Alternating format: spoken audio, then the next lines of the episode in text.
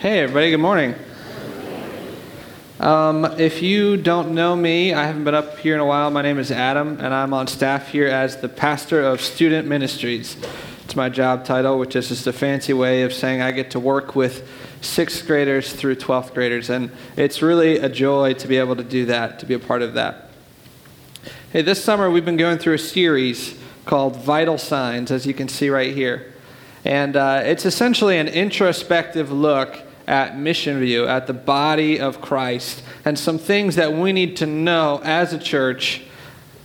Uh, things that we need to know as we as we reach out into our communities, as we relate to one another, these sort of things. And so, what we've been doing is going through the book of Philippians, and the reason why is because Philippians is a church. It's a, it's a letter from Paul to the church at Philippi, and we can take the principles and the practical application that, that Paul gives to that church and, and transfer it over to our lives now. And so, as we've been going through Philippians, uh, we've uh, seen a lot of stuff. We've talked about joy, we've talked about peace. Pastor Steve talked about peace uh, last week. We've talked about the idea of being of one mind and of one accord together. And ultimately, as we'll see in chapter 4 today, go ahead and turn to chapter 4 in Philippians, we're going to talk about God's provision and the sufficiency of Christ. One thing I love about, about this book um, is that the church at Philippi was a great church. It was a great church. So it's very encouraging to read this book. There's, there's a lot of joy happening, there's, there's rejoicing, there's a lot of encouragement that Paul gives to the church. Whereas if you compare it to the last book that we studied, in First Corinthians, it was, it was not good. the, the, the, book, uh, the letter to the, the church at Corinth was a lot more uh, one of, of reprimanding them and, and, and saying, hey, there's all these things that you guys are doing wrong that we need to correct. And the, the book of Philippians is much different. Um, we'll, we'll see here this morning that really this entire book, these short four chapters, are just a thank you letter uh, are just a thank you letter that Paul writes to the church for supplying his needs. And so uh, just reminding myself of that helps me to understand a lot more of what's going on. Uh, reminding myself of the context of, of each book in Scripture helps me to understand better what Paul is trying to teach us. Um, but despite them being a good church, they still have needs. They still have things they need to work through, areas in which they need to grow. And so I think that Mission View is a great church and yet we still have areas in which we need to grow, things that we need to change, things that we need to, to work on together. So go ahead and bow your heads with me, and we're going to pray as we dive into the Word this morning. God, thank you for your Word. Thank you for Scripture, which not only tells us you know, how to live, but it tells us who we are, and it tells us who you are. I pray that we would take the encouragement that Paul gives to the church at Philippi and we'd be able to apply it to our own lives, to our own church, to this body of Christ, so that we can have better relationships with you, that we can have better relationships with each other, uh, and a better influence in our community. We pray all these things in Christ's name. Amen. Hey, we're in uh, Philippians chapter 4, verse 10. And uh, we're just going to, there's a lot to cover, so we're going to dive right in. We're in cha- uh, verse 10 until the end of the chapter. And this is what it says I rejoiced in the Lord greatly that now at length you have revived your concern for me. This is Paul speaking. You were indeed concerned for me, but you had no opportunity. Not that I'm speaking of being in need, for I have learned in whatever situation I am to be content. I know how to be brought low, and I know how to abound. In any and every circumstance, I have learned the secret of facing plenty and hunger, abundance and need. And then he says this in verse 13, which you all have, I'm sure, heard in your lives I can do all things through him who strengthens me. And just right there, I want to pause for a second and do a little side note. Uh, context is important when you're reading Scripture. I'm sure there are five or six people in this very room who say that this is their favorite verse. Uh, and that's great. That can be awesome. But I want to make sure that we understand the context whenever we read Scripture. And here's why knowing the context makes Scripture more realistic. It makes it seem less abstract and ethereal, fictiony uh, type of, of, literature, and it, it, turns it into something more practical for us when you know, for example, that the, the letter to the Philippians was a thank you letter. Or if you know that the, uh, the letter that Paul writes to the church in Rome was sort of a, a support letter. He was asking for funds as he traveled through Rome to try to make his way over to Spain. Uh, he's asking for funds from them. It's a support letter. So if you've ever received a support letter, uh, be encouraged that there's one of those listed out in Scripture. Now, he does a lot more than that, and he really unpacks the gospel as he uh, goes through that letter. But it, it really uh, helps us to understand the context of what's happening in each one.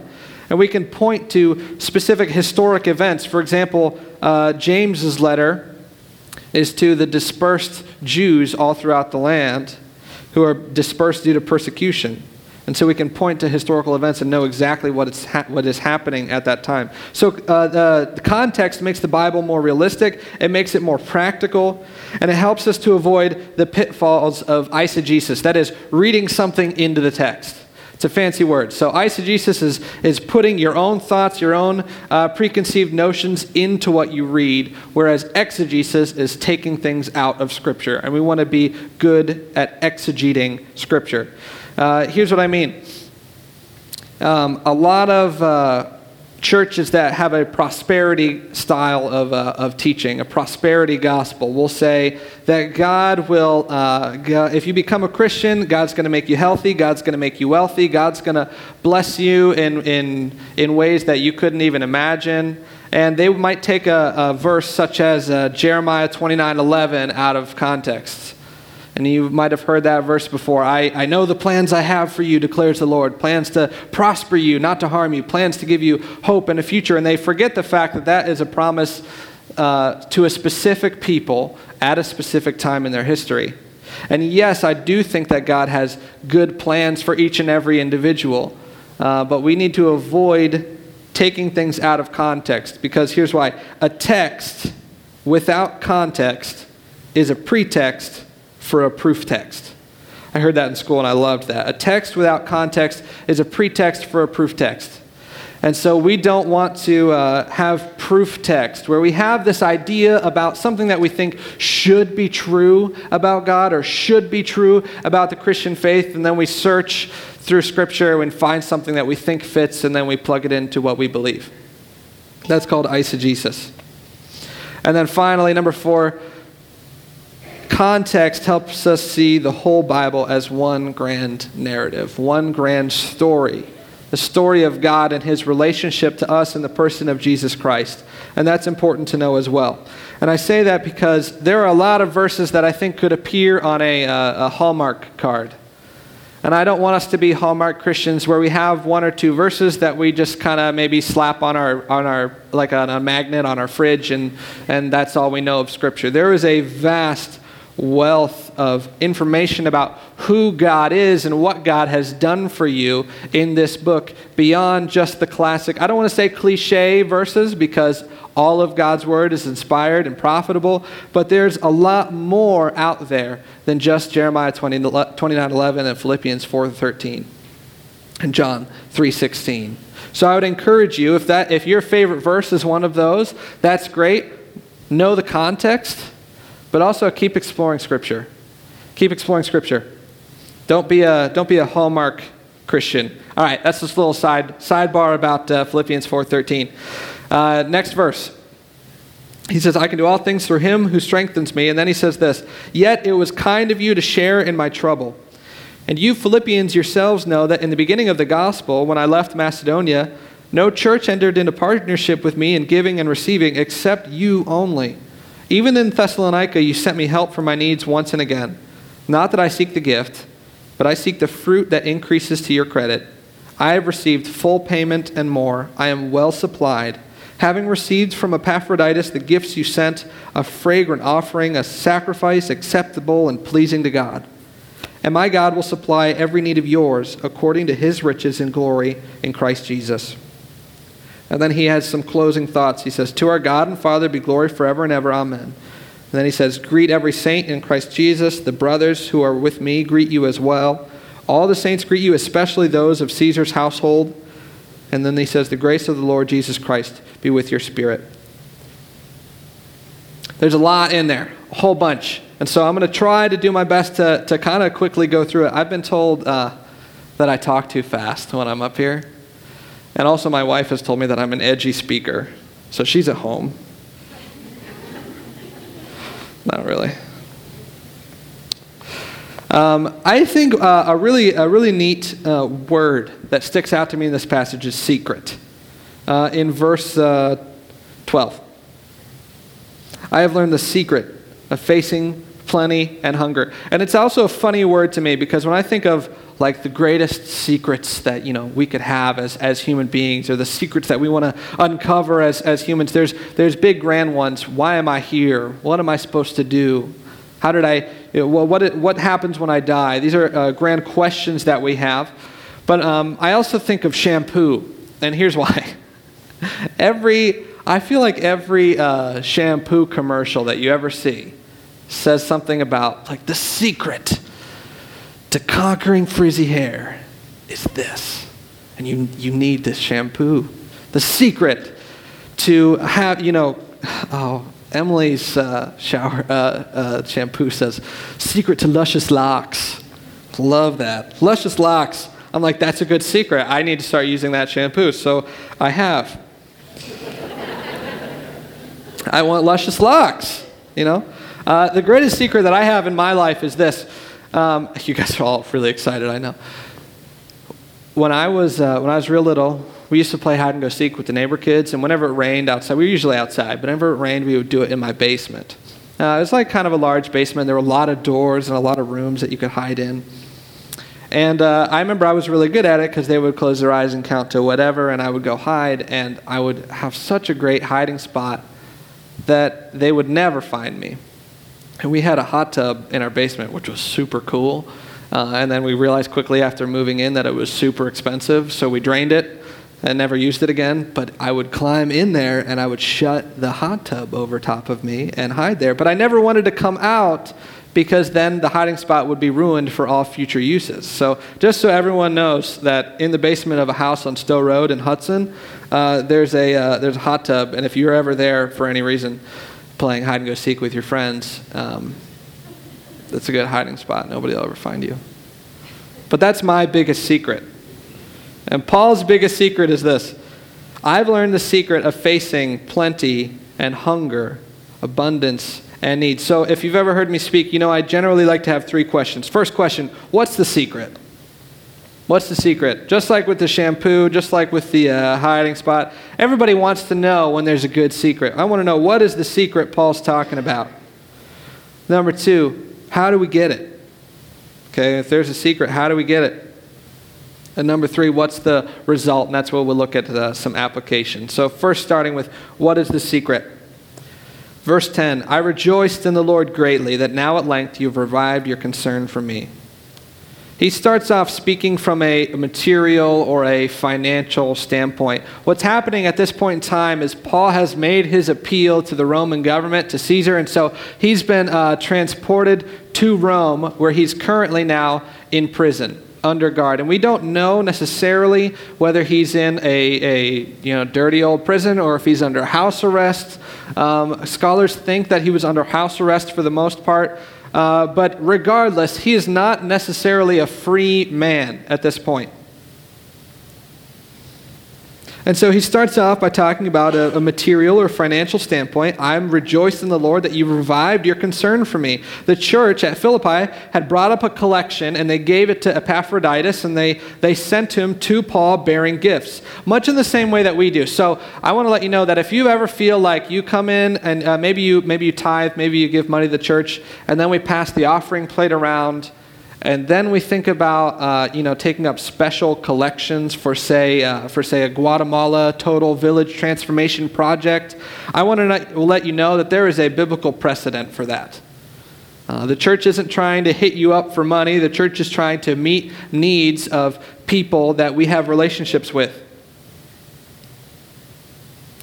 So the church at Philippi brought up a collection, much like we do, and they sent Epaphroditus with it to Rome to Paul. Then in verse uh, uh, 10 still, he said, You were indeed concerned for me, but at one point you had no opportunity. Why? Because they were poor themselves. The church at Philippi was poor themselves. This is what it says. Uh, it doesn't say that anywhere in Philippians, but it does say it in Paul's letter to the Corinthians. It says this We want you to know, Corinthians, brothers, about the grace of God that has been given among the churches of Macedonia. For in a severe test of affliction, their abundance of joy and their extreme poverty have overflowed in a wealth of generosity on their part. For they gave according to their means, as I can testify, and even beyond their means of their own accord, begging us earnestly for the favor of taking part in the relief of the saints. That's 2 Corinthians 8, chapter, uh, verse 1 through 4. Wouldn't it be great if we were a church that begged earnestly to uh, take up another special collection for, for Guatemala or, or what have you? And then Paul uses that example of the Philippians to encourage the church at Corinth. And he says, See that you excel in this act of grace also. And so I want to encourage you no matter what your circumstances are as, as individuals, as families, you too can overflow in a wealth of generosity. Generosity is not a concept that is limited to those who have a lot. It doesn't matter what your financial situation is. And we call that stewardship. We call that being a good steward. Being a good steward of the finances, of the resources, of the time, talent, treasure that God has given you. So whether you have a lot or you have a little, you can still overflow in a wealth of generosity, being faithful with what God has given you. I want to I wanna turn your attention to uh, Matthew chapter 25. And this is Jesus speaking he's giving parables, which are secrets about the kingdom of heaven. And this is what it says in Matthew uh, 25, verse 14. It's the parable of the talents. Jesus says, For it will be like a man who goes on a journey, and he calls his servants, and he entrusts to them his property. To one he gave five talents, to another two, and to another one, each according to his ability. Then he went away. He who had received the five talents went at once and traded with them and made five talents more. And he who had two talents made two talents more. But he who had one went and dug a hole in the ground and hid his master's money. Now, after a long time, the master of those servants came um, and settled his accounts with them.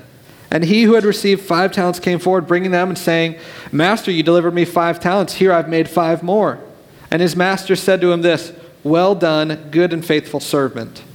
You have been faithful over a little, I will set you over much. Enter into the joy of your master. And he also had the, uh, he who had the two talents came forward, saying, Master, you delivered me two, and I've made two more.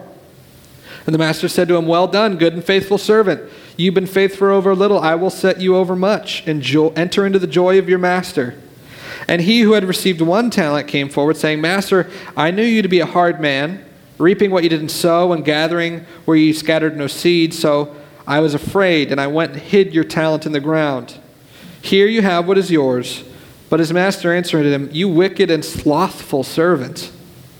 You know that I reap where I have not sown and gather where I scattered no seed. Then you should have invested the money uh, with the bankers, and at my coming I should have received what was my own with interest. So take the talent from him and give it to him who has ten talents. To everyone who has more, to everyone who has, will more be given, and he will have an abundance. But from the one who has not, even what he has will be taken away. We can be good stewards of the resources in which God has entrusted us. What I think is interesting about that passage is the master says the same exact thing to the servant with five talents and the servant with two talents. Well done, good and faithful servant. He doesn't say to the, to the one with five talents, even better job because you have more than who had two. And I'm certain that even the one with one talent, had he gone and been faithful with the money, the master would have said, Well done, good and faithful servant. Another note is that they were given these talents according to his ability. And so I think that sometimes in our life, let's uh, say we're speaking financially again, if we look at someone else and say, they have so much, I wish that I had more so that I could give more. If you aren't faithful with what you have now, why would God give you more to be a steward over? Be content with what you have and be stewards over what God has given you in your present circumstances. And Paul echoes this in his letter as well So the Philippians had this ingrained within them, and then Paul echoes this as well. He says, Not that I'm speaking of being in need, for I have learned in whatever situation I am to be content. I know how to be brought low, and I know how to abound. Uh, what is the secret? That first question I have, what is the secret? It's contentment. And Paul moves away from just talking about money. Don't forget Paul's circumstances here. He's, he's in prison, he's not a free man. I've learned in whatever situation I am to be content. I know how to be brought low, I know how to abound. In any and every circumstance, I've learned the secret of facing plenty and hunger, abundance and need. The Philippians know it, Paul knows it. Actually, I wonder there uh, who taught who. Paul had planted the church at Philippi and moved on. And his method of, uh, of his missionary journeys, he would, he would plant a church and move on and use that church to support him as he planted another, so on and so forth. Uh, and it says, though, that he learned the secret. And so I wonder if that's something that Paul learned from the Philippians. But here's the question of the day, okay? Are you content? Are you content? Are you content not just uh, with financially, but in, in every circumstances? in every circumstance. Uh, one uh, translation says, when your hands are empty and when your hands are full. I also think it's interesting that he puts in abundance and plenty. I didn't know that abundance and plenty were things to, to be faced. He says, I've learned how to, the secret of facing plenty. As if, uh, you know, you're going to your Aunt Karen's house and, you know, for Thanksgiving dinner and you're like, man, she's going to have so much food. Pray for me. Pray for me. I need to face it. I didn't know it was something to be faced, but here's, uh, here's why I think it's important that he says that. We tend to ignore and neglect God when we have abundance.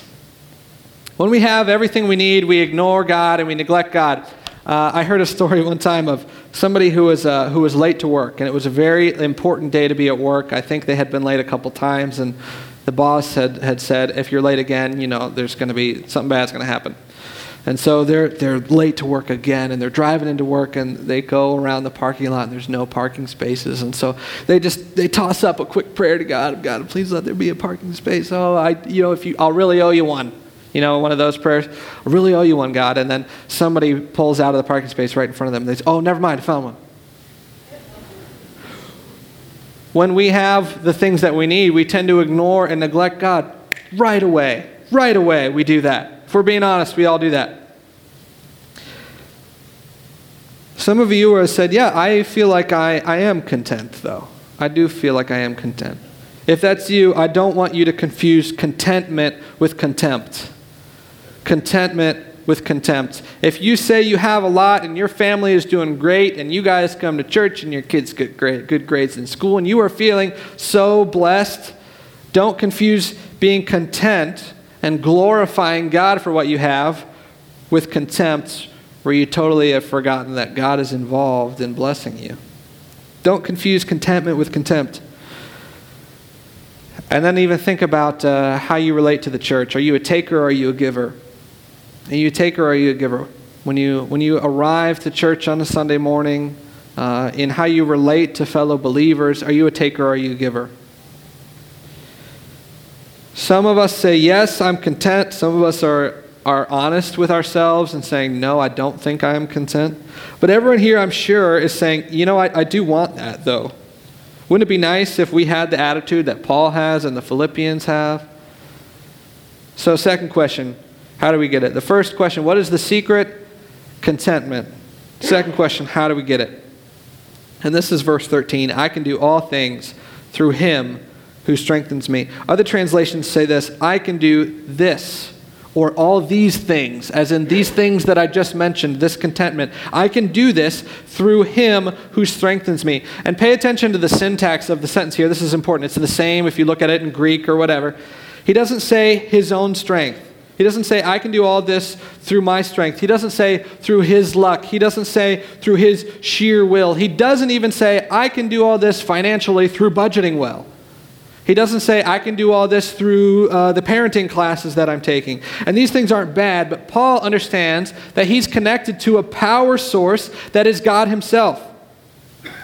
And this, knowing this, can entirely change the way that we see Jesus. And here's what I mean. I think that uh, some of us see Jesus as, uh, I think of the scarecrow from The Wizard of Oz, where you walk, maybe you're walking down a road and you're, you're looking for heaven and you see Jesus and he's like, well, is it over there is it over there? That's my scarecrow, by the way. is it over there or is it over there? All, Jesus is like, he doesn't say, oh, I'll point you some direction to go to have a relationship with God. He points to himself.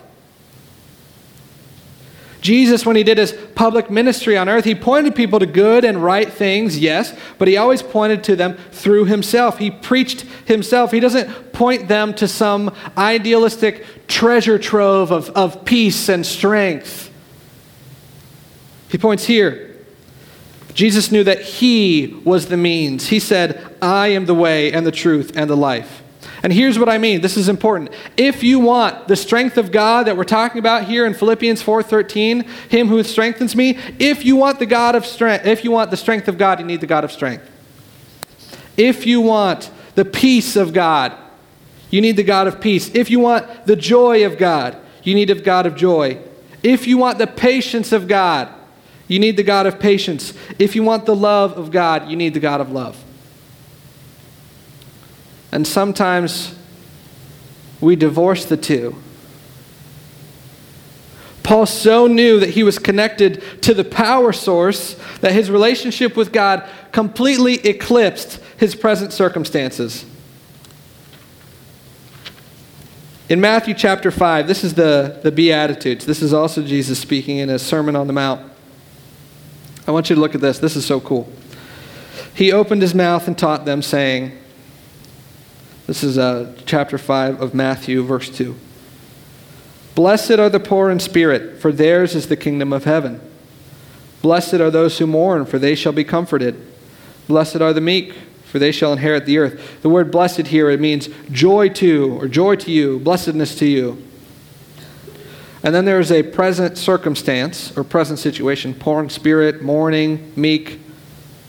And then it shows an eternal situation or an eternal circumstance the kingdom of heaven, being comforted, inheriting the earth.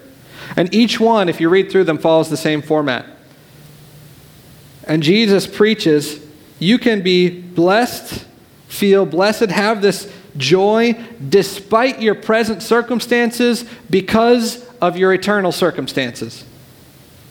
You can have joy despite your present circumstances because of your eternal circumstances. I saw this illustration one time. A lot of us uh, confuse uh, happiness and sadness with joy.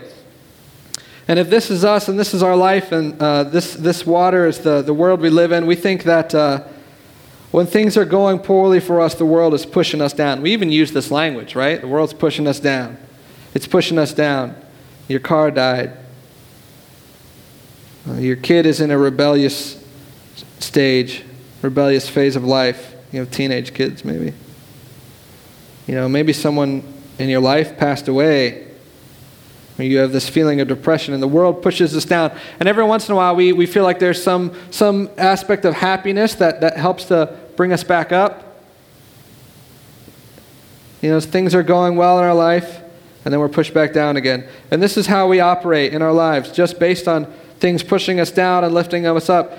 But with this tennis ball, there is something inherent within it that gives it a buoyancy to come back up.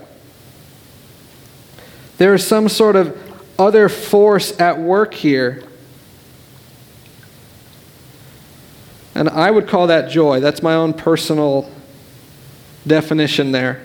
That there is a buoyancy that comes with understanding your eternal situation or understanding your present circumstances in light of the eternal situation. And I want that power source. Jesus said, hey, that power source, that eternal situation, that's me. If you want it, all you have to do is ask. Romans 10:13 says this, everyone who calls on the name of the Lord will be saved.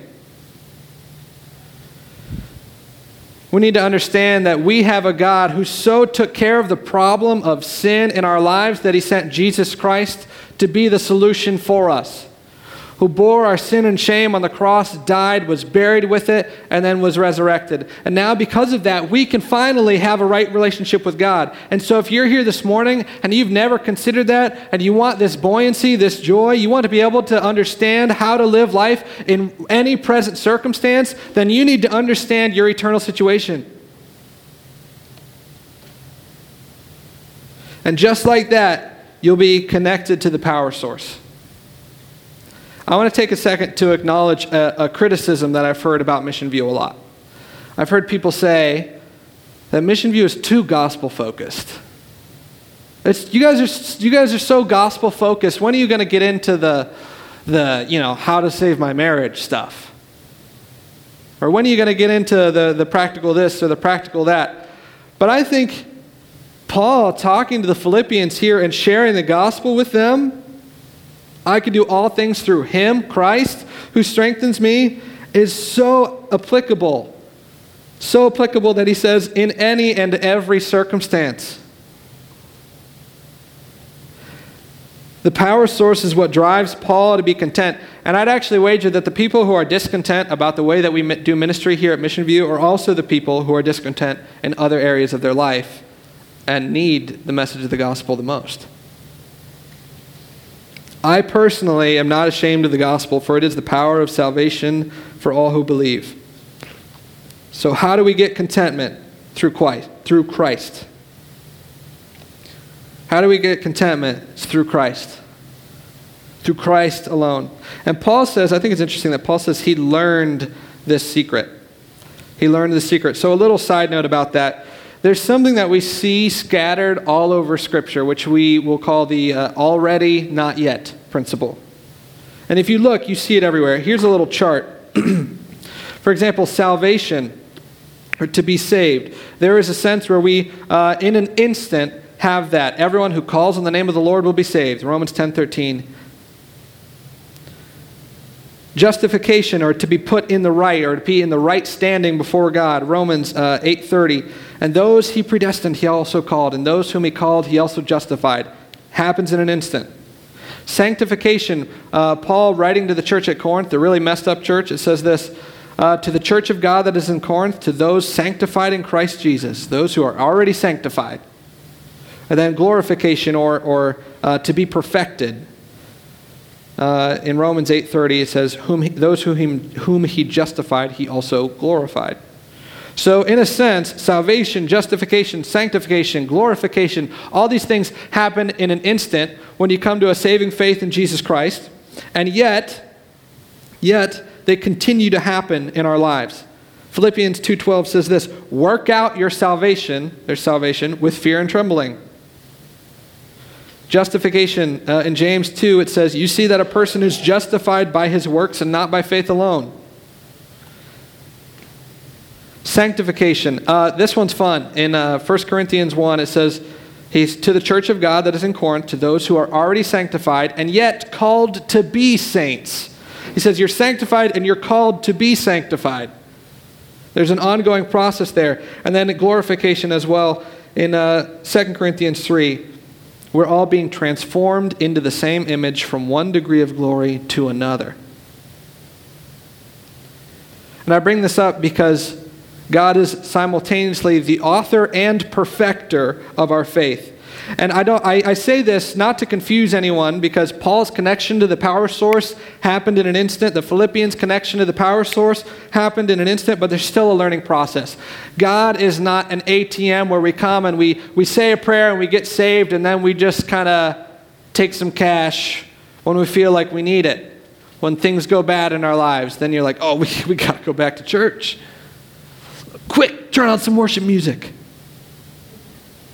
You can't accept Christ and then disappear from that relationship. There's a progression, a growing to faith, and we call that discipleship.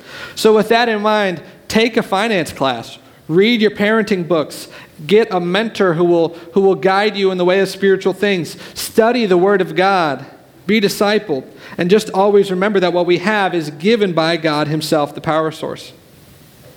And I'm reminded of what Paul said to the Philippians earlier in the book in chapter 1. He said, I am sure of this, that he who began a good work in you will bring it to completion at the day of Jesus Christ. So, the, what is the secret? It's contentment. How do we get it? In every, uh, any and every circumstance, we have Jesus. All things through him, him, Jesus Christ, give us strength. And then finally, the third question what's the result? What's the result of these things? In verse 14, yet it was kind of you to share my trouble. And you Philippians know that in the beginning of, uh, of the gospel, when I left Macedonia, no church entered into partnership with me in the giving and receiving except you. Even in Thessalonica, you sent help for my needs once and again. The result of having contentment because of Christ are that needs are supplied. Needs are supplied. If that's something that you want to be a part of, practically speaking, search for needs. Don't wait for needs to approach you. Don't wait to discover what needs are. Go find out what the needs are in this community, in this church, amongst this body of individuals. Likewise, if you have needs, make them known to someone, make them known to the staff. Don't be so proud that you can't make your needs known. What else? What are the other results? Needs are supplied. People receive peace and contentment, like, uh, like Paul. People become good stewards, like the Philippians, with what they had. The body becomes unified. Notice he said that they partnered with him in giving and receiving. The gospel is advanced. People have joy said they rejoiced in being able to give. He then says in verse 17, Not that I necessarily seek the gift, but I seek the fruit that increases to your credit. People are credited with eternal rewards. People are credited with eternal rewards, and he doesn't dive into what that is or what that looks like. But in the Christian life, what we do here on earth influences the rewards we receive in heaven.